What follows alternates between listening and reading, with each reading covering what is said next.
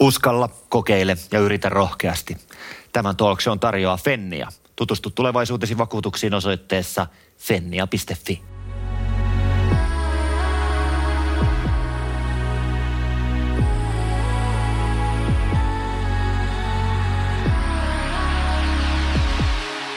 Moi taas.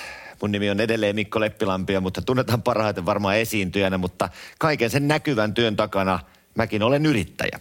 Ja tässä ohjelmassa mä istun alas juttelemaan tuttujen ja mielenkiintoisten henkilöiden kanssa heistä nimenomaan yrittäjinä. Ja meidän tavoitteena on inspiroida sua olemaan rohkea ja luova sun yrittäjyydessä tai jos et se vielä ole, mutta haaveilet mahdollisesti yrittäjyydestä jopa uskaltamaan ottaa se ensimmäinen askel kohti sitä omaa unelmaa.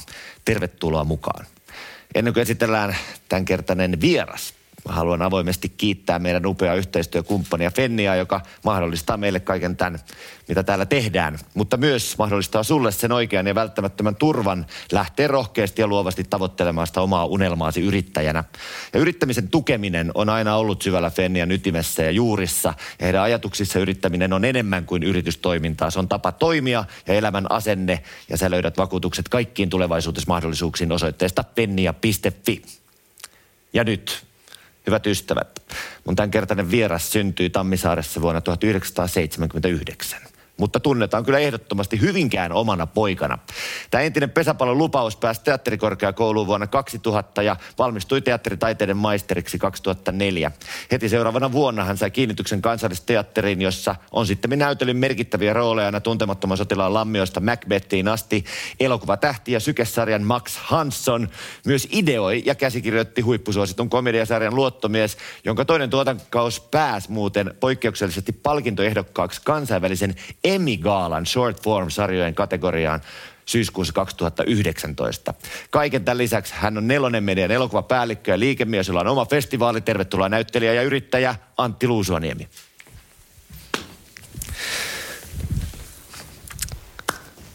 Semmoinen litania. Miltä kuulosti, kun noin ääneen tuossa ne luetteli? Se kuulosti aika komealta. Joo. Tuleeko semmoinen olo ikinä niin kuin Suomessa jollain tavalla, että, että se vähän niin kuin että hävettää se, että jos ihmiset liikaa niin kuin nostaa. Tuossahan ei nostettu mitään, tuossa oli vain faktoja. Niin ehkä se on vähän meidän tuossa DNA, että ei saa liikaa, liikaa tota, nostaa omaa häntäänsä tai nauttia siitä, jos joku toinen sitä nostaa, mutta että kyllä se silti tuntuu hyvältä. Niin, ja sitten kun se on mun mielestä se on niin kivaa myös toikin, niin kuin, että katso, koska ethän sä tiennyt tavallaan, että millä tavalla mä aion esitellä sua tai muuta, mutta ne oli niin asioita, jotka niin perinteisesti jossain esimerkiksi vaikka Amerikoissa, niin aika usein vaikka talk showssa tai jossain tämmöisissä ohjelmissa, niin esitellään aina sillä tavalla, että ei jätetä kyllä yhtään kiveä kääntämättä. Ja tämä oli aika niin kuin maltillinen, koska mä jätin tosi monta titteliä vielä niin kuin sanomatta. Mutta sä oot näyttelijä niin kuin ennen kaikkea. Joo. Se on sun iso intohimo ja se arvostetaan siinä. Sulla on niin kuin mahtava substanssi siinä. Mutta sitten sä oot tosi vahvasti, sä oot voisi sanoa sarjayrittäjä. Ja mä haluan sen takia sukeltaa nyt sinne, että mikä tekee sen.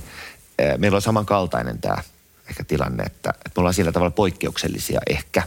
Ja poikkeavia näyttelijöinä, että meillä on niin vahvasti semmoinen yrittäjävetoisuus, semmoinen yrittäjyys jossain kumpua, niin – niin vähän niin kuin purkaa sitä, että voiko taiteilijuus ja yrittäjyys kulkea käsi kädessä ja mistä tämä kaikki niin kuin lähtee. Mikä saa sut lähteä niin kuin näyttelijäksi, mutta sitten kuitenkin vielä niin kuin samaan aikaan niin kuin toimii näin vahvasti yrittäjänä. Niin mennään siinä, mistä kaikki lähti lapsuuteen. Millaisessa kodissa vartuit? Oliko siellä yrittäjyys vahvasti läsnä? No ei ihan alkuunsa varsinaisesti siinä, siinä tota, yrit, yrittäjän merkityksessä, mutta Mä oon siis syntynyt Tammisaaressa. Mun isä oli siellä Skuukpyyn sahalla sahanjohtajana ja äiti oli sairaanhoitajana. Ja, ja tota, mulla on veli Lauri, joka on mua kaksi vuotta nuorempi. Ja mä asun ensimmäistä kuusi vuotta siellä Tammisaaressa ja kaikki kaverit tuli ruotsinkielisiä. Harmi kyllä en alo- aloittanut koulua siellä. Puhun mm. kyllä ruotsia, mutta se olisi, olisi tietysti varmaan vähän eri tasolla, jos olisi sitä vaikka vuoden kaksi käynyt koulu ruotsinkielisessä koulussa. Mutta rakastava perhe. Siellä me asuttiin Brantin vieressä, siinä oli kerrostaloalue ja, ja tota, mä luulen, että mun vanhemmat on sillä tavalla luovia, vaikka ne ammatit ei välttämättä ihan suoraan siihen niin kuin indikoi, mutta että ollaan aina tehty paljon kaikenlaisia lauluhommia, Fajan kanssa, Faja musikaalinen, niin kuin Broidikin ja, ja Mutsi on nuorempana näytellyt. Ja, ja mä luulen, että sieltä on saanut sellaista itsevarmuutta siihen, että itseään voi ilmaista myös sillä tavalla rohkeasti laulamalla tai tekemällä esityksiä tai kaikenlaista. Hyvinkään. Siellä tietysti otit paikan haltuun ja olit se hyvä koulussa? No tota, joo. Mutta siinä kävi vähän silleen, että me muutettiin sieltä Hyvinkään, ei kun tuota, Tammisaaresta Lappeenrantaa ja Lappeenrannasta Sodankylään. Lappeenrannassa mä kävin ensimmäisen luokan, sitten mä kävin Sodankylässä toisen luokan. Ja ne ei oikein tykännyt Etelänpojasta ja mä muistan, että aika usein siellä niin kuin välituntisin ne halusi kokeilla, että miten, miten tota Luusuanemi painii. Ja sitten me painittiin siellä vähän, lyötiin vähän nokkaankin ja sitten me muutettiin Hyvinkäälle. Mä aloitin siellä kolmannen luokan ja silloin kirjoitettiin varmaan niin kuin nykyäänkin siihen niin kuin vapaa osuus. Ja tämä Sodankylän opettaja kirjoittanut, että hyvä pallopelien pelaaja selvittää mielellään välejä nyrkein. ja ne meidän laittaa mut sitten Hyvinkään suoraan, suoraan tuota tarkkailuluokalle. Mutta sitten oli semmoinen Salmisen Ritva, joka näki, että tämä ei ollenkaan paha poika, että tämä on vaan tämmöinen niin kuin aika vilkas ja äänekäs. Ja, ja hän löysi niin kuin sitten, musta ehkä ei osaisi kaivaa sen, että, se, että meillä on aina perjantaisin semmoinen yksi tunti, mikä alkoi aina sille, että mä sain tehdä esityksiä sinne parin muun kaverin kanssa, Latostema Iika ja Pirisen Mikon kanssa. Ja, ja, tota, ja, ja olin sitten, kun sain kana, kanavoitua kaiken tämän energian johonkin, niin olin kyllä ihan hyvä koulussakin ja taisin kutoselta kirjoittaa yli yhdeksän keskiarvolla, mutta että mun on edelleenkin tosi vaikea olla paikoillaan kauhean pitkiä aikoja ja mä luulen, että sellaisia ihmisiä aika paljon ja, ja tota, mä luulen, että niitä nykyään koulumaailmassa ymmärretään enemmän, vaikka siellä tietysti on, siellä on paljon ihmisiä samalla luokalla ja muuta, mutta että joo, vastauksen sun kysymykseen, ö, olin ihan hyvä koulussa. Eli siitä ei jäänyt kiinni, että, että sulla oli paljon mahdollisuuksia. Niin missä vaiheessa se tuli sitten tämä näyttelijyys? Oliko susta, niin kuin, jos kysyisi näin, että mikä susta piti tulla isona silloin vaikka niin kuin lukioikäisenä? Sanotaan näin, että se lähti se näyttelyys oikeastaan siellä ala-asteen ikäisenä. Mä sanoin äitille, että mä haluan näyttelijäksi ja se vei mut hyvinkään teatteri, joka oli ammattijohtoinen tota, harrastajateatteri Pirjo Koljonen veti sitä Aune Kallisen, joka oli meidän kanssa teatterikoulussa, niin hänen äiti edes mennyt. Ja tota, mä pääsin sitten semmoiseen Puupo Patalakki ja Taivaan takojat näytelmään mukaan ja me palataan tähän vielä sitten tuossa yrittämään ja tyhjänä pajatso palataan tähän sitten yrittäjäkohdassa, niin – olin siinä sitten mukana ja tota, se oli tosi kivaa, mutta sitten pesäpallo ja jalkapallo vei ja mulla oli pitkä aika, että mä en niinku näyttely ollenkaan. Mutta että mulla oli koko ajan se siellä, että mä haluan näyttelijäksi. Mä oon aina rakastanut saada, että kun mä oon ihmiset nauramaan ja muuta. Ja tota, sitten tuli tämmöinen Mira, Mira Laine, oli mun ensimmäinen tyttöystävä, koti lukiossa, 16-ikäisen, 16 vanha ja, ja tota, hän oli semmoista Flame-teatterissa mukana ja, ja tota, mä menin sinne Narikkaan yhteen esitykseen ja sitten se tota, Tapani Mononen puhui mut sinne esiintymään ja mähän rakastin sitä ja, ja tota, mentiin Kankaanpään teatterifestareille ja sain sieltä tämmöisen niin tunnustuksen näyttelijän työstä ja itkin kuin, itkin kuin Miss Suomi silloin, kun se voittaa. Se tuntui niin hyvältä, että tota, mut oli huomioitu ja, ja tota, tajusin, että tämä on se, mitä mä haluan niin kuin ihan oikeasti tehdä. Joo. No tuossa kun mainitsit tuon Narikan, niin mä äh, muistan lukeneeni erään henkilöhaastattelun, olisiko ollut ehkä Ylen sivuilla tai jossain oli hyvä henkilöhaastattelu ja siinä mun mielestä sä mainitsit tämän, että sä olit niin näyttämöllä ja sieltä sai jotain näyttelijän työstä, että koko kesän painat siellä, niin, kuin, niin saat jonkun tietyn määrän ja sitten narikasta sai ennemmin, niin sä vaihdot sen takia narikkaan. Mä muistan sen vieläkin ne summat, eli se puupot Puuppo Patalakki ja Taivaan takat, joka oli valtava tuotanto. Siellä oli varmaan sata roolia ja siellä oli tanssityttöjä ja, ja tota, muusikoita ja vaikka mitä. Se oli 80-luvun loppuun ja silloin oli, oli rahaa selvästi siinä teatterissakin ja se oli iso tuotanto. Sitten sai 200 markkaa siitä koko kaudesta. Okay. Ja tota, sitten se on tietysti Hyvinkään se oli iso paikka ja se oli kiva juoksella paikasta toiseen ja sitten siellä oli vähän vanhempia poikia siellä tota Narikan puolen duunit, niin ne, ne sai 100 markkaa per esitys. Siitä, että niin per esitys? Per esitys ja mä sain 200 markkaa per kausi. Niin mä aika nopeasti laskin, että on kannattavampaa olla täällä Narikassa. Ja sitten kun se oli vielä sitä 80-luvun loppuun, 90-luvun alkuun, kun ei vielä ollut lamaa, ne tipit oli ihan, ihan, ihan hyviä. Mä tein ihan kunnon rahaa ja mä tavallaan oikeastaan opin rahan merkityksiä, kuinka kivaa on, että on oma rahaa just siellä Hyvinkään salin narikassa, josta sai sen 100 markkaa per esitys, plus sitten vielä se tipit päälle. Eli se perusduuni, sä saat 100 markkaa, ja kun sä teet se hyvin ja sä hymyilet, niin sä saat ehkä toisen 100 markkaa. Eli yhdistit niin vähän niin kuin näyttelijän työtä ja sitten yrittäjyyttä. Niin, heti se, se, se, oli, se oli silloin, se oli siinä, se oli se match. Joo. Mutta kyllähän toi jo kieli heti siitä, että on ollut jo se haju siitä, että, että, niin kuin, että ei vaan niin kuin ikään kuin, jos nyt karrikoiden sanotaan, niin kuin, että, että taiteilijuus, jos siihen liittää millään tavalla jonkun kaupallisuuden, niin silloin se hajoaa, niin uskotko siihen? Ei se siitä mihinkään hajoa. Et se on tavallaan semmoinen myytti ehkä jotenkin niin kuin helppo tapa mennä sen taakse, minkä takia on ehkä menestynyt taiteilijana, mutta ei kaupallisesti tai, tai toisinpäin. Kyllä mä uskon, että ne asiat on niin kuin yhdistettävissä ja, ja sitten tietysti niin on ihmisiä, jotka on kaupallisesti lahjakkaampia ja niitä voisi pyytää apuun. Että saa siitä omasta taiteestaan sen niin kuin rahan. Ja, ja sitten toki, niin kuin säkin tiedät, niin me ollaan molemmat tehty töitä silloin teatterikorkeakouluaikanakin esimerkiksi elämystaikureilla rahoitettu meidän opiskelut siellä ja se oli hyvin kaipa- kaupallista toimintaa, ei millään tavalla vaikuttanut meidän uraan ainakaan negatiivisesti.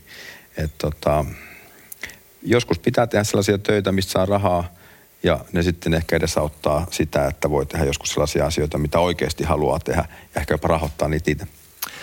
Tämä on mielenkiintoinen. Ennen kuin mennään tarkemmin vielä tuohon niin yrittäjä ikään kuin polkuun, että mistä lähti ja missä ensimmäinen yritys oli ja muihin, niin mä haluan tarttua tuohon, koska toi on mun mielestä tosi tärkeä aihe ja mä toivoinkin, että voisin sun kanssa siitä vähän jauhaa tässä, että, että Esa Saarinen sanoi ää, niin, että, että hänelle oli aikoinaan Pentti Kouri sanonut, että, että sä tarvittiin niin ta- taloudellisen vapauden, jotta sä pääset toteuttamaan tota sun ajattelua ja tota sun intohimoa vapaammin.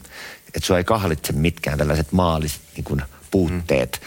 vaan se, että, että se ei ole, että ei raha välttämättä ole niin kuin paha asia. Että jos sä tiedät tietyllä tavalla, että miksi sä rakennat sen yrityksen sen pohjille, niin sä pääset siitä ponnistaan ja oikeasti sitten loppujen lopuksi toteuttamaan sitä intohimoa mm.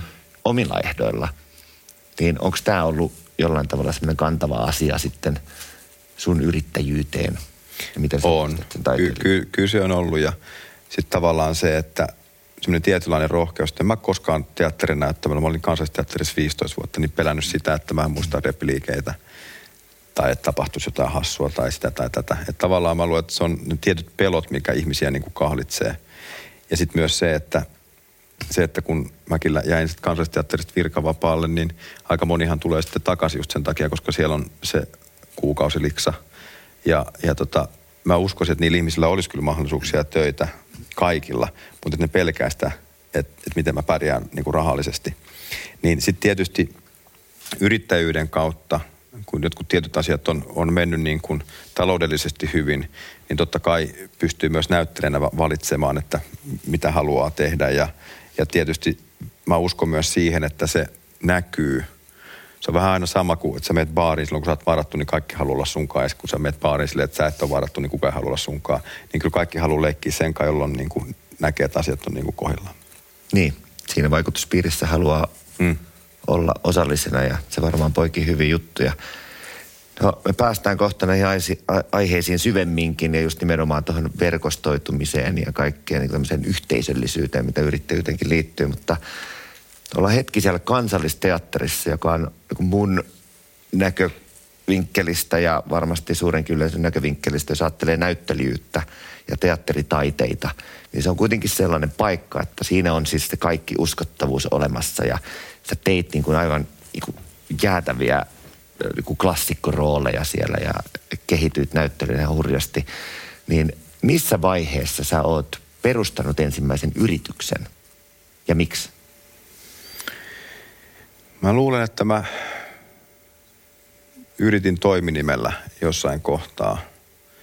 Ja, ja tämä on mun mielestä niin kuin ihan hyvä, hyvä sanoa just ääneen sen takia, että se ei niin kuin siinä elämäntilanteessa, niin se ei toiminut mulle. Että mulla oli niin paljon niitä verokorttihommia, että mä en vaan kerta kaikkiaan kerennyt tekemään esimerkiksi mitään juontokeikkaa tai siihen aikaan 2000-luvun 2007-2008, kun mulla se toiminimi, ensimmäinen toiminimi oli, niin näyttelijät, niin se oli ihan niin kuin verotuksellisestikin vähän hankalaa niin kuin yhden miehen yrityksenä laskuttaa ää, näyttelijän duuneista, teatterista niin kuin puhumattakaan. Mutta oikeastaan semmoinen... Jopa niin kuin, kiellettyä.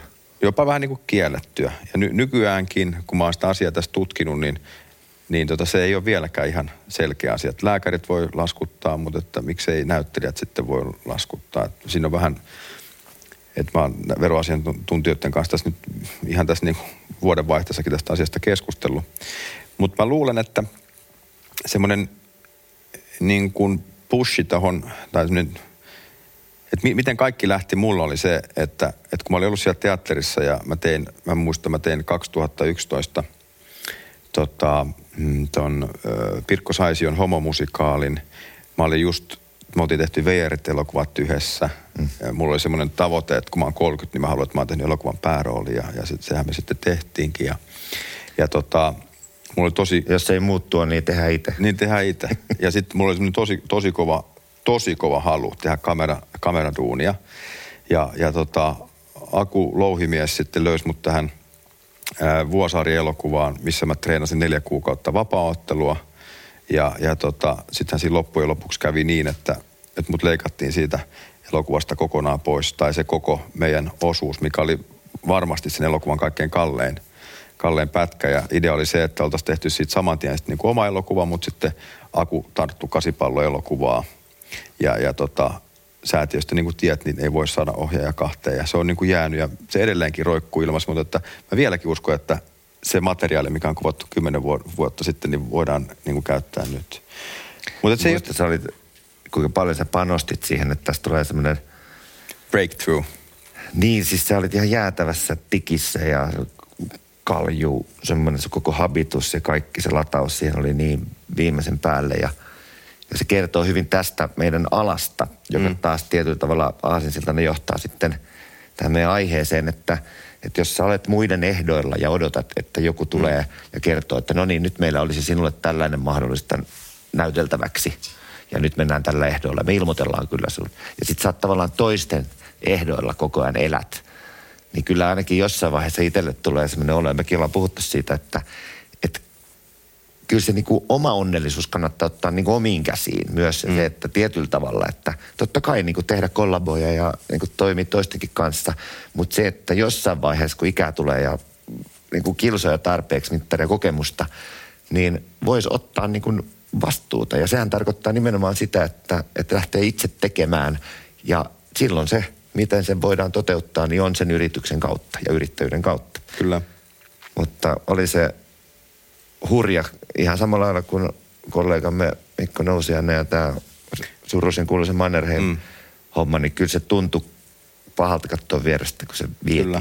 Joo, sitä kun ajattelee, niin sitten tämmöiset omat pikku vastoinkäymistä ei niin tunnu miltään. Mutta se tavallaan se, mä luulen, että jos se rooli olisi ollut siinä elokuvassa, niin mulla oli kauhean iso palo silloin päästä niin tekemään kansainvälisiä juttuja ja – ja mulla oli silloin lyhyt elokuvia, hiljainen viikko, me käytiin Berliinissä ja sitten oli tota Kakara, joka oli Tribecassa ja mä pääsin tapaamaan niin kuin ihmisiä. Mä luulen, että jos mulla olisi ollut se elokuva käyntikorttina vielä tuommoisessa niin kuin hyvin toiminnallisessa niin kuin skandinaavi, mä luulen, että mun ura voisi olla hyvin eri, erilainen. Mm. Mutta että mä en ole mitenkään katkera enkä kadu sitä millään tavalla. Mutta mä muistan, että me tehtiin sitä homomusikaalia, mikä Pirkko Saisi oli tehnyt. Se oli aika nopeasti tämän jälkeen.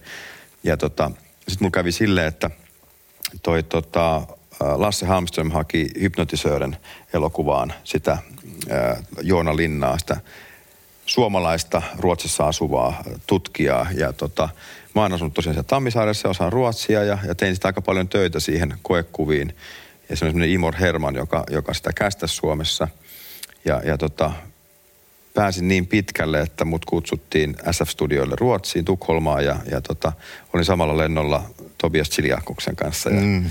ja tota, sitten me mennään sinne studioille ja, ja me otetaan siellä vastaan ja Lasse Hampson, joka on tehnyt vaikka kenen kanssa töitä, niin ollaan semmoisessa tämän lavan kokoisessa pienessä huoneessa ja ruvetaan improvisoimaan ruotsiksi siinä ja mä muistan, että mä olin aika semmoinen niin kuin aggressiivinen, että se niin kuin haastoi mua, että voisiko tämä henkilö olla noin aggressiivinen. Ja, ja, tota, ja mun mielestä se oli kauhean hyvä luova, luova tilanne ja hetki ja Tobiaksen kanssa toimi se homma hyvin. Sitten jossain kohtaa mä nappasin siltä tota Lasselta paperin siinä, kun mä improsin jotain, sitten mä katoin, niin sitten mä tajusin, että voi vittu. Täällähän ei joku Tobias Chiliakkuus ja minä. Täällä ei ole ketään muuta. Et ne valitsee meistä kahdesta nyt on Joona Linnan. Ja sitten siinä oli ne mimmit, kenen kanssa me tehtiin myöhemmin. Ja Tobias on mua kymmenen vuotta vanhempi, niin se on Björnstadissa, tekee ihan fantastista rooli. Ja, ja tota, se on hieno sarja. Ja, ja hän teki sitten tämän näyttelijättären kanssa, joka loppujen lopuksi päätyi siihen elokuvaan. Ja mä tein sitten vähän nuoremman, oman ikäisen, mä olin silloin 30. Ja mä muistan, meille syntyi semmoinen vahva yhteys Tobiaksen kanssa ja me odotettiin aika pitkään, että ne teki sitä päätöstä. Ja sitten ne päätyi päätyi sitten Tobiakseen ja se oli Tobias, joka ilmoitti mulle, että hän on nyt saanut sen tiedon. Ja mä muistan, mä asuin silloin Lauttasaaressa ja mä, mä, mä itkin sitä, että mä en saanut sitä. Mutta mä en oikeastaan itkenyt sitä pettymyksen takia, vaan sitä, että kuinka lähellä se oli. Ja, ja silloin mä tajusin, niin kuin, että jos haluaa mennä niin kuin omia unelmiaan kohti, niin silloin ei voi olla jalka vähän tuolla ja jalka vähän tuolla. Ja mä päätin, että nyt mä jään teatterista virkavapaalle. Mutta oli 2011, siinä meni kuitenkin kolme vuotta ennen kuin mä saan järjestettyä elämäni. Ei kannata tyhjän päälle tietenkään, tyhmää kannata olla. Ja on lapsia ja muuta, pitää, pitää huoli siitä, että heille pystyy niin tarjoamaan hyvän elämän. Vaatteet ja kaikki muut. Niin tota, sitten 2004 mä jäin, 2014 mä jäin sieltä kansallisteatterista virkavapaalle. Ja se luova energia, mikä silloin vapautui, se oli jotain ihan käsittämätöntä. Ensin mä olin kolme kuukautta että mä en tehnyt mitään. Mä pelasin Riihmäen Vellunkaa Lauttasaaressa tota, sulkapalloa ja just vaan niin kuin latasin akkuja. Rupesin kirjoittamaan Taina Westin kanssa elokuvaa. Saatiin käsikirjoitustukea sessit siihen. Se ei mennyt koskaan sit mihinkään. Mutta sitten silloin 2011 mä olin aloittanut tämän luottomiesprojektin Nurksen Lauri ja Ketosen kanssa. Me päästiin 2014 sen kanssa sitten kirjoittaa sitä lisää.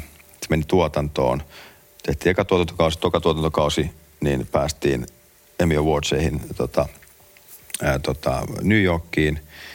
Ja se oli taas sitten semmoinen, niin kuin, että, että tavallaan, että, että, että ne asiathan ei tapahdu silleen, että jos vaikka luottomies, niin eihän se heti 2016 tullut Emmy Awards, vaan taas me jatkettiin sitä asiaa ja sitten me oltiin siellä. Ja nyt sitten sen kautta niin on tapahtunut se, että, että UK Sky on tekemässä siitä remakeä. Jenkit haluaisi tehdä siitä remakeä. No me otetaan nyt, että se on siellä, kun ne on samankielisiä, samankielen alueita, niin ei, ei söysitä sitä. Mutta tavallaan, että tajuaminen siitä, että se oma ammattitaito, kun se on tarpeeksi pitkällä, niin kuin siellä omassa, oma, omassa maassa, niin se on, sä, sä voit sen niin kuin monistaa ja viedä ihan mihin vaan. Ja, ja sitten tavallaan just niin kuin siihen yrittäjyyteen samalla tavalla, että, että, tota, että kannattaa uskoa niihin ideoihin ja avaa turpansa ja viedä se eteenpäin. Ei luottomiestäkään olisi, jos mä en ole saanut kertonut Nurkselle siitä. En mä ole koskaan tehnyt Ketosenkaan, mutta mulla oli vahva intuitio, että tämä pitää tehdä niin kuin sen kanssa. Ja tota, mutta se, ne on niitä avainhetkiä mulle ollut siitä, että minkä takia se yrittäjyys sitten niin kuin starttasi. Niin, se vaatii rohkeutta nimenomaan ja tekoja. Et mm. Toiset jää miettimään ja jää, mullakin jäi tosi pitkään, oli niin, että tuli paljon ideoita ja sai hyviä lähtöjä, mutta, mm. mutta sitten ikään kuin ne jäi toteuttamatta ja sitten katsoi, että joku toinen teki mm. sen – niin ei sitä voi katsoa peiliin ja totea vaan, että olisit tehnyt. Niin. Että jonkun pitää nostaa perhe penkistä ja lähteä toimimaan, että sitähän mm. se on. Ja sitä on yrittäjyys. Mm. Sitä on yrittäjäksi hyppääminen myös. Ja sitä on myös toikin, että lähtee niin oikeasti rakentamaan jotain omaa. Mm. Ja tuossa vielä, kun mainitsit sen pettymyksen ja se resonoi tosi vahvasti mussa, että mm. niitä on kaikilla. Ja itsellä oli se vika pitkään, että näki ja se on varmaan aika niin kuin yleistäkin, että näkee ne niin kuin negatiiviset mm. asiat. Ja ne asiat, mitä sä et saanut tai mitä sulla olisi pitänyt olla. Mm. Ja semmoinen niin kuin käänteiskonditionaali jotenkin semmoinen mm. niin kuin, äh, niin kuin menneisyydestä. Niin kuin yrittää kauhoa sieltä jotain jotenkin, tähän näin. Niin, ja. ja sitten siinä on se vaara, joka on se pahin pelko, että, että istuu jossain, tiedätkö vanhan Milenkan terassilla semmoisena katkerana, mm. vanhana juoppona, joka sanoo, että kun mullakin silloin meinas olla. Mm. Niin kuin näin. Että haluaako olla se vai haluaako olla tekijä. Niin äh, oliko sulla, niin kuin, toimiko se tietyllä tavalla ne jotenkin niin kuin bensana tai semmoisena alkuvoimana tollainen äh, orastava äh, katkeruus tai joku semmoinen niin kuin näytön halu? Onko, tunnistatko sellaista, että olisi tullut joku semmoinen, että, että aha, okei, no sit mä teen itse ja mä näytän. Onko se, onko se ollut voimavara? Tuo on mielenkiintoinen kysymys. Ja tuo on varmaan ihan, ihan hyvä reitti myös, mutta mä, mä, mä uskon, että niin kuin, jos ajatellaan vaikka Red Carpet elokuvafestivaalia, joka oli mun niin kuin, ensimmäisiä yrityksiä, ei ollut ensimmäinen, mutta ensimmäisiä, niin se lähti vaan siitä oivalluksesta, että Suomesta puuttuu kotimaisen elokuvan festivaali, jossa juhlitaan kotimaista elokuvaa. Siis ihan yksinkertainen asia. Että on elokuvafestivaaleja, mutta mulla on että niissä ei juhlita sitä elokuvaa. Siellä ei ole sellainen olo, että, että siellä nostetaan kotimaisia elokuvan tekijöitä. Ja sitten mä ajattelin, että miksi minä ollaan aina kilpailut. En mä halua, että siellä kilpailla. Mä haluan näyttää kaikki kuluneen vuoden kotimaiset elokuvat. Ja siellä on Jyry, joka valitsee tähden saajat, ja siellä on Jyry, joka valitsee ihan ilman kategorioita, että ketkä siellä palkitaan ja, ja, ja, ja muuta. Mutta se, se tavallaan se, se hetki siihenkin oli semmoinen, että mä muistan, äiti ja isä oli Helsingissä syömässä. Tähän jotenkin liittyy aina se tavallaan näihin mun juttuihin se ajan rajallisuuden hahmottaminen. Että me ei olla täällä ikuisesti. Just. Ja, ja sitten tässäkin tapauksessa, niin mun vanhemmat oli syömässä. Mä muistan, mä kävin niitä moikkaamassa, oli vinkkelissä ja sitten Faija soittaa, soittaa rautatieasemalta, että hän ei uskalla mennä etnikään junaa, että sillä on niin kova pääkipu. Ja sitten mä ajattelin, no, okei, okay, että mä tuun autolla siihen ja näen heti, että nyt on aika kova migreeni ja ajattelin, että tämä voi olla joku aivoinfarktin alku tai jotain muuta. Ja ajoin sitä äitiä isä kyydessä aika kovaa Hartmanin sairaalaa ja äiti tutkittiin siellä ja istutaan isä, isän kanssa siellä vierekkäin. Ja mulla tuli siellä, mä olin tietysti, mä olin ensimmäistä kertaa ehkä miettinyt jossain Espoo sinessä, että tämä on kiva festari, tämä on kansainvälinen ja joo, mutta että, että täältä puuttuu se juhla jotenkin niin kuin, että pidetään hauskaa yhdessä ja muuta. Ja tota, sitten mä laitoin siitä istumalta mun Hyvinkään lukiorehtori, joka on Hyvinkään sivistystoimijohtaja Pentti Halonen, että mä haluaisin järjestää Hyvinkäällä kotimaisen elokuvan festivaalin. Sillä on kaksi elokuvateatteria ja se villatehdas ja se Eli lähti paljon. siitä, että ei sillä ollut mitään semmoista pitchiä ja kaikkea valmiina, ei. vaan se oli vain yksi soitto. Se oli, se oli yksi, yksi Messenger-viesti, okay. johon Pena tarttu. Sovittiin tapaaminen, tämä oli ehkä lokakuuta. Se on se sysäys, teko. Se oli se sysäys. Menin käymään Hyvinkään kaupungilla – ja sitten pizzasin se vähän pidemmälle. Ja mä oon aina tykännyt tehdä legoja ja jotenkin tämmöinen tapahtuman niin kuin, hahmottaminen on vähän niin kuin samanlaista. Mun mielestä se on niin kuin asioiden yhteen laittamista, sitten tulee joku yksi kokonaisuus. Ja sitten pizzasin sen siellä sain kaupunginjohtajan Jyrki Mattilan uskomaan siihen. Ja, ja sitten, mutta tässäkin vaiheessa se olisi voinut jäädä siihen. Sä tiedät, kuinka monta kertaa sä oot käynyt tapaa jotain kaupungin isiä ja muuta, että se, se jää niin kuin siihen. Sitten mä soitin seuraavaksi tuota Rampe Toivoselle – joka oli Solarit jäänyt eläkkeelle ja ajattelin, että siellä nyt menee hyvää ja hukkaa ja, ja sanoin, että lähdet sä munkaan tekemään tätä. Ja sain niin semmoisen alalla tunnetun ihmisen jeesaamaan ja vähän niin kuin itselleni sparrikaveriksi siihen.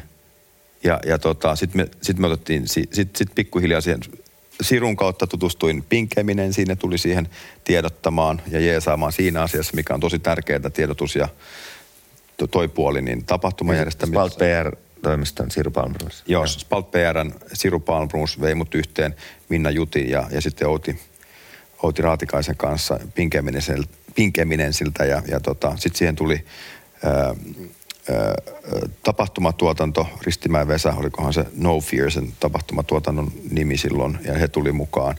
Ja ekana vuonna pistettiin tämmöinen kahvila, Red Carpet kahvila vielä Hyvinkäälle, joka meni ihan päin helvettiä. ja se oli sato vaan vettä, eikä kukaan istunut siellä.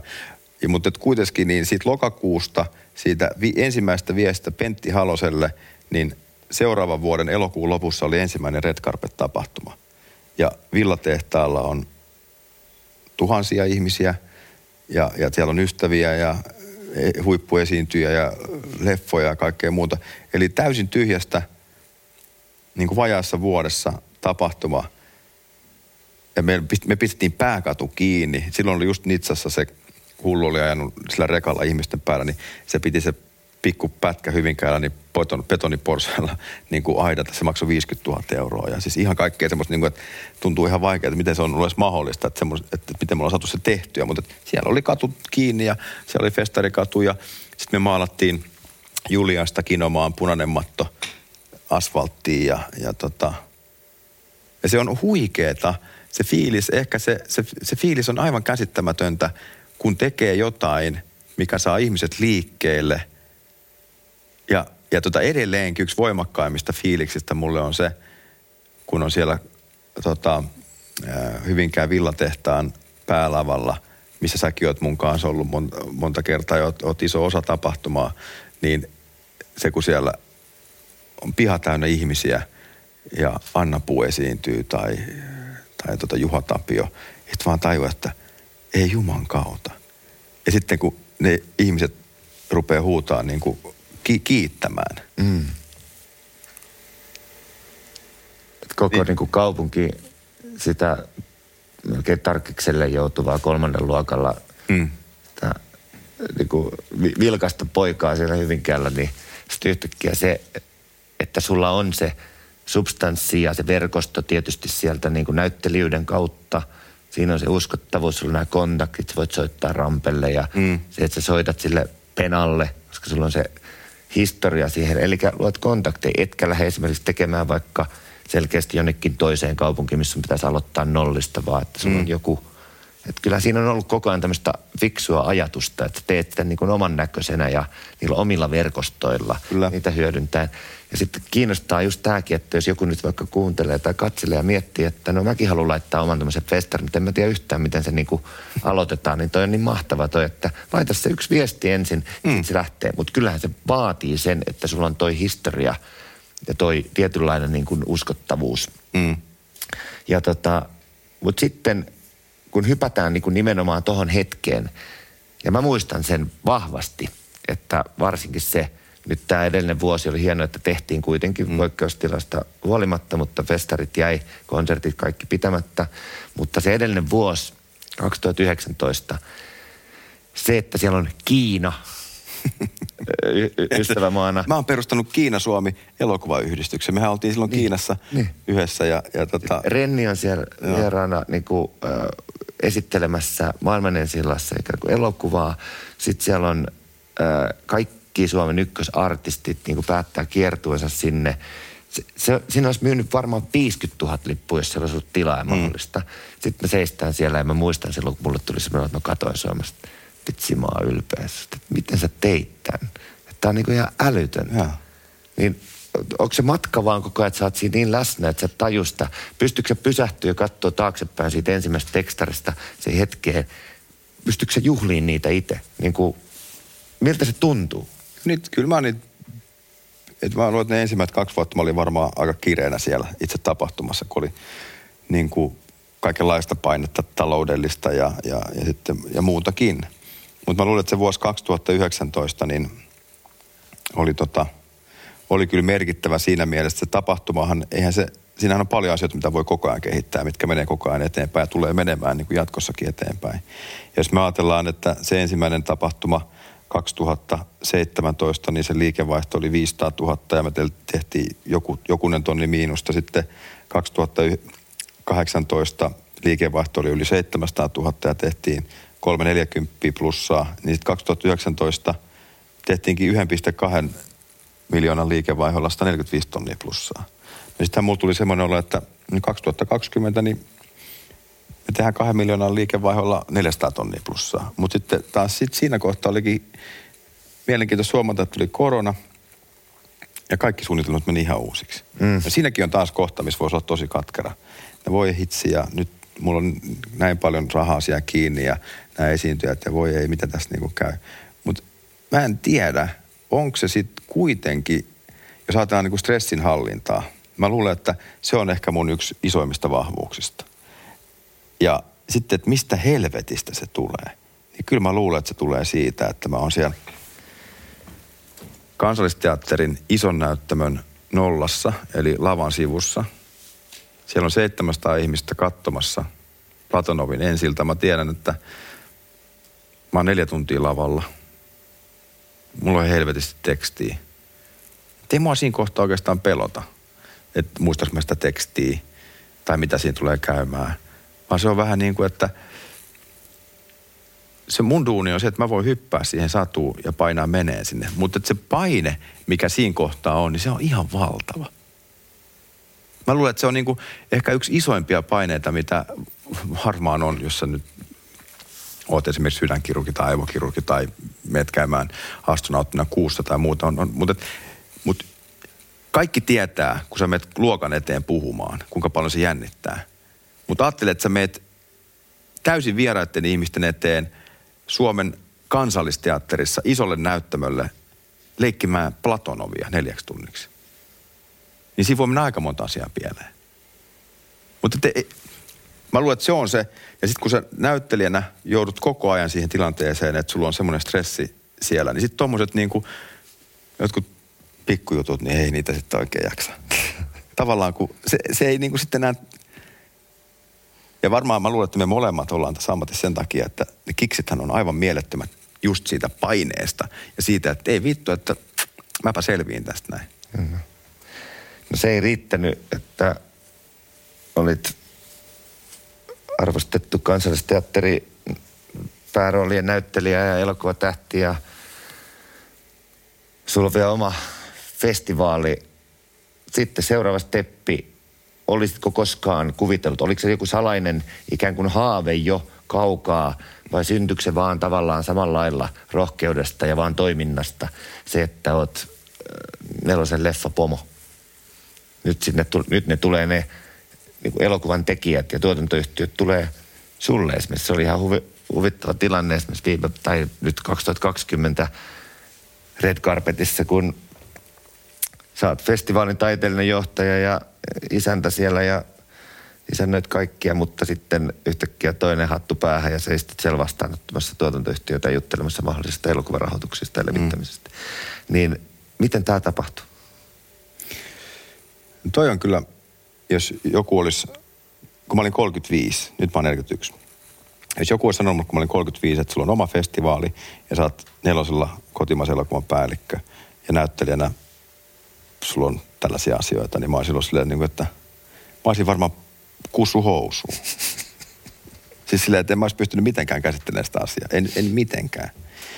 Ja, ja sitten myös tavallaan se, että mä oon monesti ajatellut sua kun me ollaan teatterikorkeakoulun kurssikavereita ja asuttiin kaksi vuotta kimpassa ja sä meet ensimmäiseen elokuva, elokuva tota, tämmöiseen castingiin ja saat sen Helmi Sikojan roolin ja voitat ensimmäistä elokuvasta Jussin.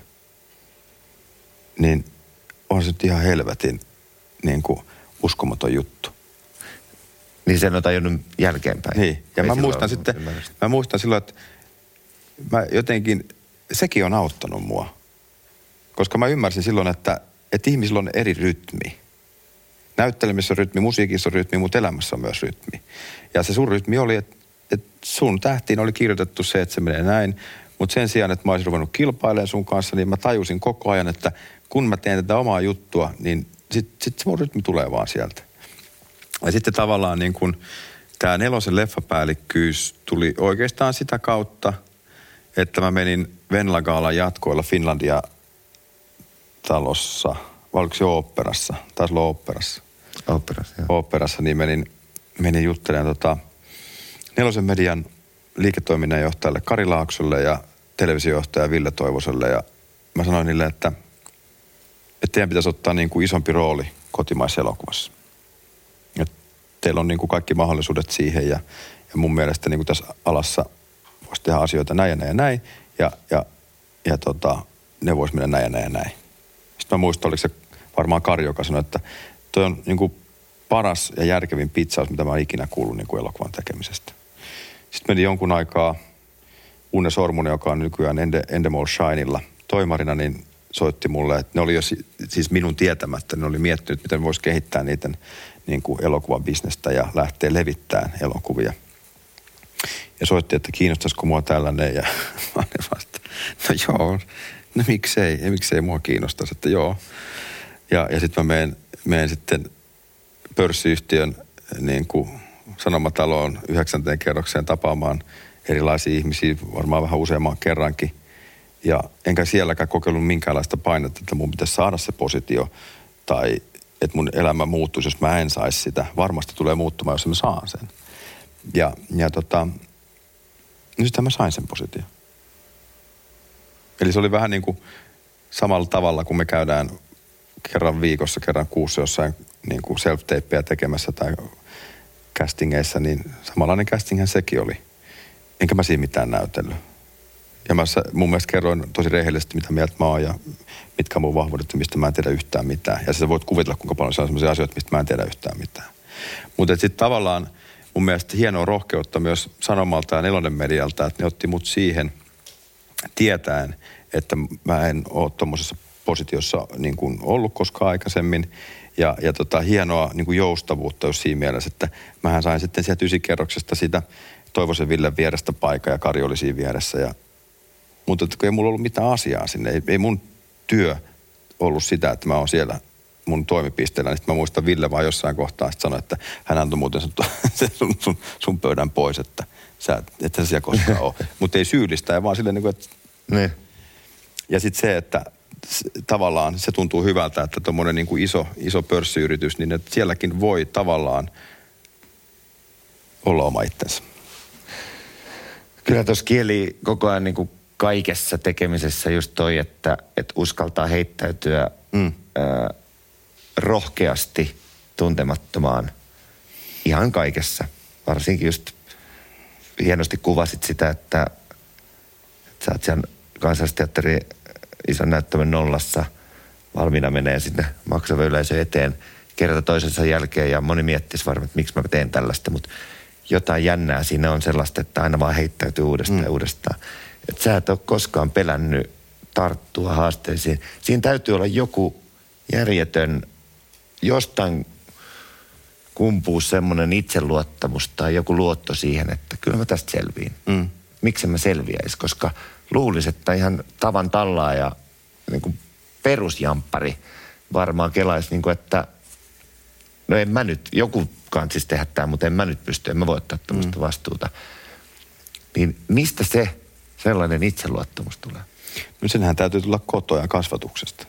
Et kyllähän mun isä ja äiti on, on kasvattanut sekä mun veli Laurin että mut hyvin. Ja, ja mä luulen, että meidän vaimot Lili ja Lotta molemmat tietää sen myös sitä kautta, että ollaan myös varmaan aika hyviä aviomiehiä ja niin perheisiä. Me ollaan jotenkin hyvin jalat maassa ja, ja tota, mutta sitten kuitenkin niin luotetaan siihen omaan tekemiseen ja, ja tota, en, en, mä, en mä osaa sanoa. Mä luulen, että me, me no, on... no, ei, ei tarvi, ei tarvi tota kaivaa sitä sen kauempaa. Joo. Kysytään suoraan. Jari, Antin isä, niin mitä sä sanoisit? Sieltä, sieltäkö se, niin kuin Antti sanoi, niin kotoako se kumpuaa toi vahva itseluottamus ja luotto siihen, että kyllä tässä pärjätään?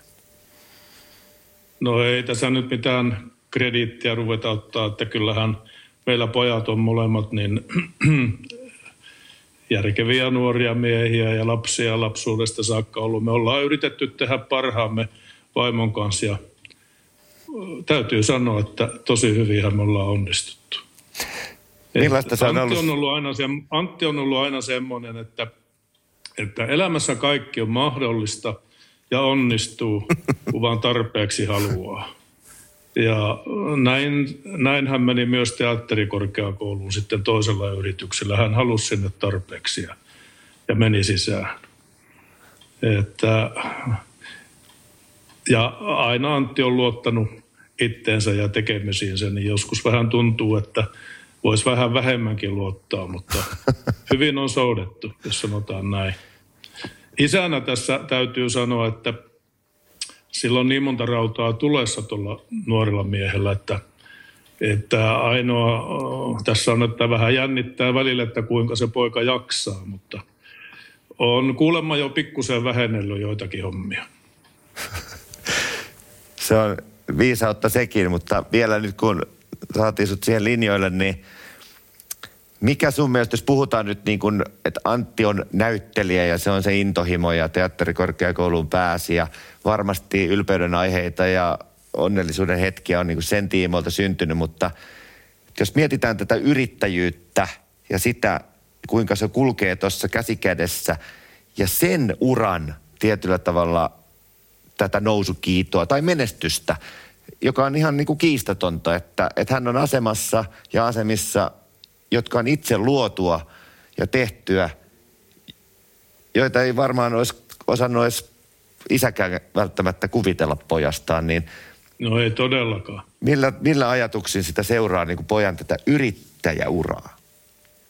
No onhan se ihan mahtavaa seurata, että silloin kun Antti päätti pyrkiä tuonne teatterikorkeakouluun, niin mä olin sitä mieltä, että miehen pitäisi ensin valmistua, vaikka insinööriksi tai ekonomiksi, kun pidin, pidin sitä näyttelijän ammattia vähän, mitähän se sitten onkaa, että kävi ensin niin kuin ammatin ja sitten voisi alkaa näyttelemään, mutta kyllähän tässä mieli on muuttunut kymmeneen kertaan ja, ja ihan positiivisesti, että kyllä mun täytyy sanoa, että hieno ammatti on, kun pystyy noin moneen monessa alassa olemaan mukana ja varmaan nauttii siitä myös. No, ihan varmasti ja sen verran, kun tässä ollaan Red Carpetistakin puhuttu, niin on ollut hienoa, kun tuossa Antti sanoikin tietämättä yhtään, että olet linjoilla, niin kehui sitä, että kyllä se sieltä rakastavasta perheestä ja yhdessä tekemisestä, niin Red Carpetin alkuvaiheessa ja miksei vieläkin, niin ilmeisesti yhdessä puuhailette vieläkin ja autatte. Joo, sanotaanko näin, että pieniä rooleja ja sammutellaan tulipaloja silloin, kun niitä on. Että niitähän on noin isossa projektissa ihan väkisin, mutta että hyvin pieni rooli.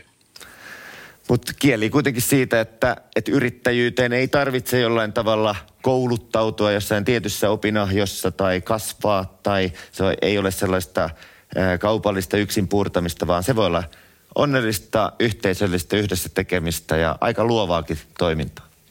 Ihan totta, että minun yrittäjyyshän, Antti oli jo aikuinen mies silloin, kun, kun mä rupesin niin kuin yrittämään, että, että mä olin vieraan palveluksessa ja matkustelin paljon niin kauan kuin tuota, niin pojat molemmat lähti kotoa, että, että sitten vasta tuli yrittäjyys minun elämään. Ja. Että ei ole semmoista esikuvaa Antilla, että miten yrittäjänä toimitaan. Joo ehkä se menee nyt puoli ja toisin sitten inspiroituen. Me ollaan Antin kanssa ystävinä molemmat inspiroiduttu toisistaan, mutta voihan sitä isä ja poikakin puolin ja toisin inspiroitua yrittäjinä toisista. Kyllä. Niinpä. Kiitos tosi paljon, kun mutta... olit mukana tässä ja tämä oli tosi tärkeää. Ja... Hienoja hetkiä tässä olette tarjolleet molemmat meille kuuntelijoille. Se on tärkeää, että nämä välillä nostetaan ja merkataan, koska niin kuin tuossa Antti hienosti totesi, niin aika on aika rajallista. Joo, hyvää lauantaipäivän jatkoa. Kiitos. Niin Kiitos teille kuin muillekin kuuntelijoille. Se oli hyvä. Mä, mä, mä soitin tuossa, kun mä ajelin tänne padelista, niin soitin äitille ja niin. sitten kysyin, että mitä te oikein touhuutte ja kerroin, että olin tulos tänne, niin toihan ei osaa pitää mitään salaisuuksia, niin, mutta aika hyvin pidit. Ei, mä, mä en todellakaan tiennyt tästä mitään. Tämä oli ihan, ihan loistava juttu. Tämä on vähän oma tämmöinen laulu rakkaudelle. Joo. Kyllä. Kiitos Jari. Juttu. Kiitos. Terveisiä sinne Laurille. Äitille terkkuja. Moi. Moi. Aika, aika hienosti. Kyllä en, en osannut arvaa ollenkaan. Meni kyllä tunteisiin hy- hyvällä tavalla ja tota, ihana, että on vanhemmat. Niin. Tässä on aika hieno kaari syntynyt ihan näin niin vähän suunnittelematta ja keskustelemalla, niin haluaisin katsoa hetken tulevaisuuteen. Nyt on aika paljon sellaisia asioita, mitä välttämättä ei ole ehkä haaveillutkaan eikä osannut edes unelmoida tapahtunut, niin nostaako se sitä ajatusta siitä, että itse asiassa kaikki on mahdollista. Että mikä on sellainen, missä nyt ihan mikä tahansa sun yrityksistä tai yritysryppäästä tai mistä vaan, vaikka festari itsessään, mutta missä se on vaikka viiden vuoden päästä? Uskallatko, ootko miettinyt sellaisia? Mä oon aina tykännyt laittaa ihmisiä yhteen ja, ja niin kuin ho- hostata. Ja tavallaan mä haluaisin, mä, ko, mä, mä koen sen jotenkin, mä oon aina tuntenut, että et, et mun ura tulee olemaan myös niin kuin kansainvälinen. Mutta sitähän ei koskaan voi tietää, että mikä se, sehän voi yhtä hyvin olla, että me kirjoitetaan Ketosen Karin kanssa Jenkkilää jotain komediasarjoja. Mm. Niin kuin, sehän voi olla yksi suunta, mihin voisi ihan aidon oikeasti lähteä. Mutta siihen, mä tiedän, että siihen pitäisi laittaa ihan valtavasti paukkuja. Ja yksi, yksi asia on tietysti sitten niin kuin näyttelijänä. Mä oon tietysti samalla tavalla kuin sinä, niin, niin meillä on mole, molemmilla niin kuin verkot vesillä muuallakin kuin Suomessa. Ja, ja sitten sain viime kesänä ison roolin kansainvälistä sarjasta, mitä en, en voinut sitten mennä tekemään, koska oli muita kiinnityksiä. Ja, ja tota, ei. Ja, mutta et se, ei, se, ei sekään sit oikein niinku tuntunut missään. Mutta mä koen, että mi, mi, missä mä haluaisin olla ja mi, mihin mä uskon viiden vuoden päästä, niin mä uskon, että, että mä teen hyvin kansainvälisesti niin kuin oman alani töitä. On se sitten käsikirjoittajana tai näyttelijänä tai, tai yrittäjänä. Ja, ja mulla on siellä asioita, mitkä menee niin kuin eteenpäin, mutta mä en osaa yhtään sanoa, mikä se niin kuin on. Mutta sen mä osaan sanoa, että sit, on se sitten mikä tahansa, niin mä tuun ottaan sinne ne talentit ja ystävät ja työkaverit täältä niin kuin mukaani. Koska jotenkin, mä, mä en tiedä, onko se, onko tämä totta, mutta mulla on sellainen olo, että tanskalaiset ja ruotsalaiset ja norjalaiset, kun ne menestyy ja ne pääsee niin kuin tekemään kansainvälisiä juttuja, niin jumalauta se ohjaaja ottaa kaikki parhaat kaverinsa näyttelen siihen juttuun. Miksi se Suomessa sille? Ehkä se on vielä, se on vielä niin vaiheessa, vasta vasta niin kuin tapahtumassa tämä niin. breikki. Ja sitten kun se asema, sanotaan, mä juttelin itse asiassa Domen kanssa, Karkosken kanssa tästä. Hän just sai tota, vastikään uuden ABC-sarjan kuvattava leffa. Kumpi se oli? Se on TV-sarja. Joo. Siinä on se Chernobyl Joo. pääroolin. Mä mutta, mutta mä, Harris. Mä kysyin sieltä ihan suoraan, niin kuin, totta kai aina, kaikilta, jotka mm. lähtee tekemään. Niin aina ilmoitan, että ollaan muuten käytettävissä. Mutta sen ymmärtää myös sen, että totta kai ne tietää sen. Mutta että periaatteessa pitää ensin saada se jotenkin se asema ja jalansija.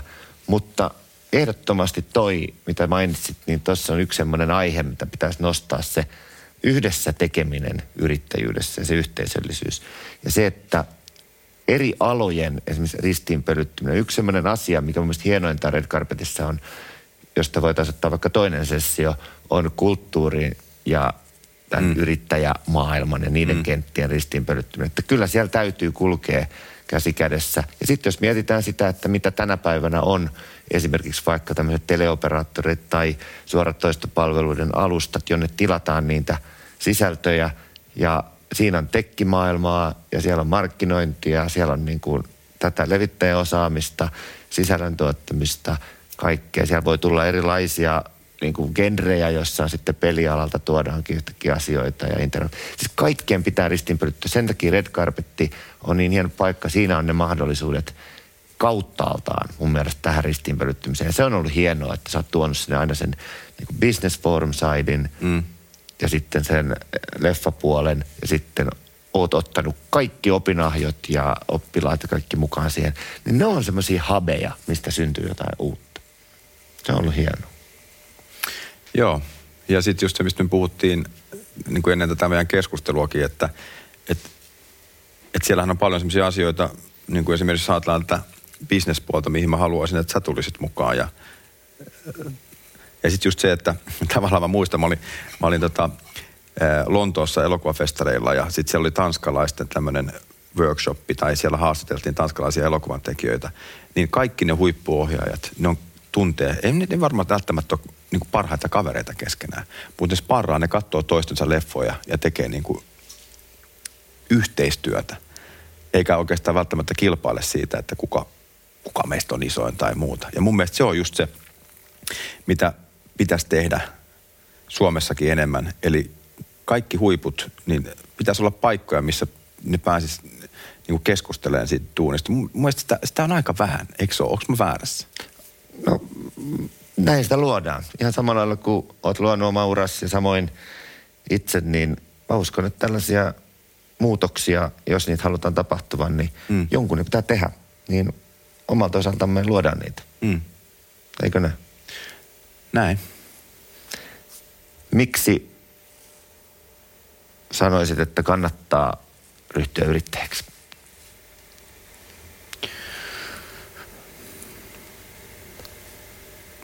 Se on vapautta. Yes. Hyvä.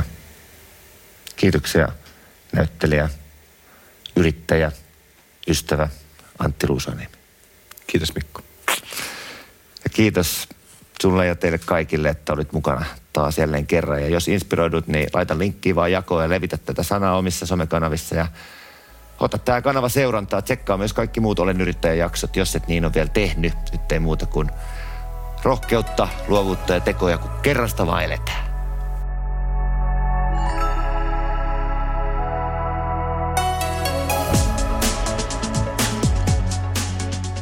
Yrittämisen tukeminen on aina ollut syvällä Fennian ytimessä ja juurissa. Yrittäminen on enemmän kuin yritystoimintaa. Se on tapa toimia ja elämän asenne. Löydä vakuutukset kaikkiin tulevaisuutesi mahdollisuuksiin osoitteesta fennia.fi.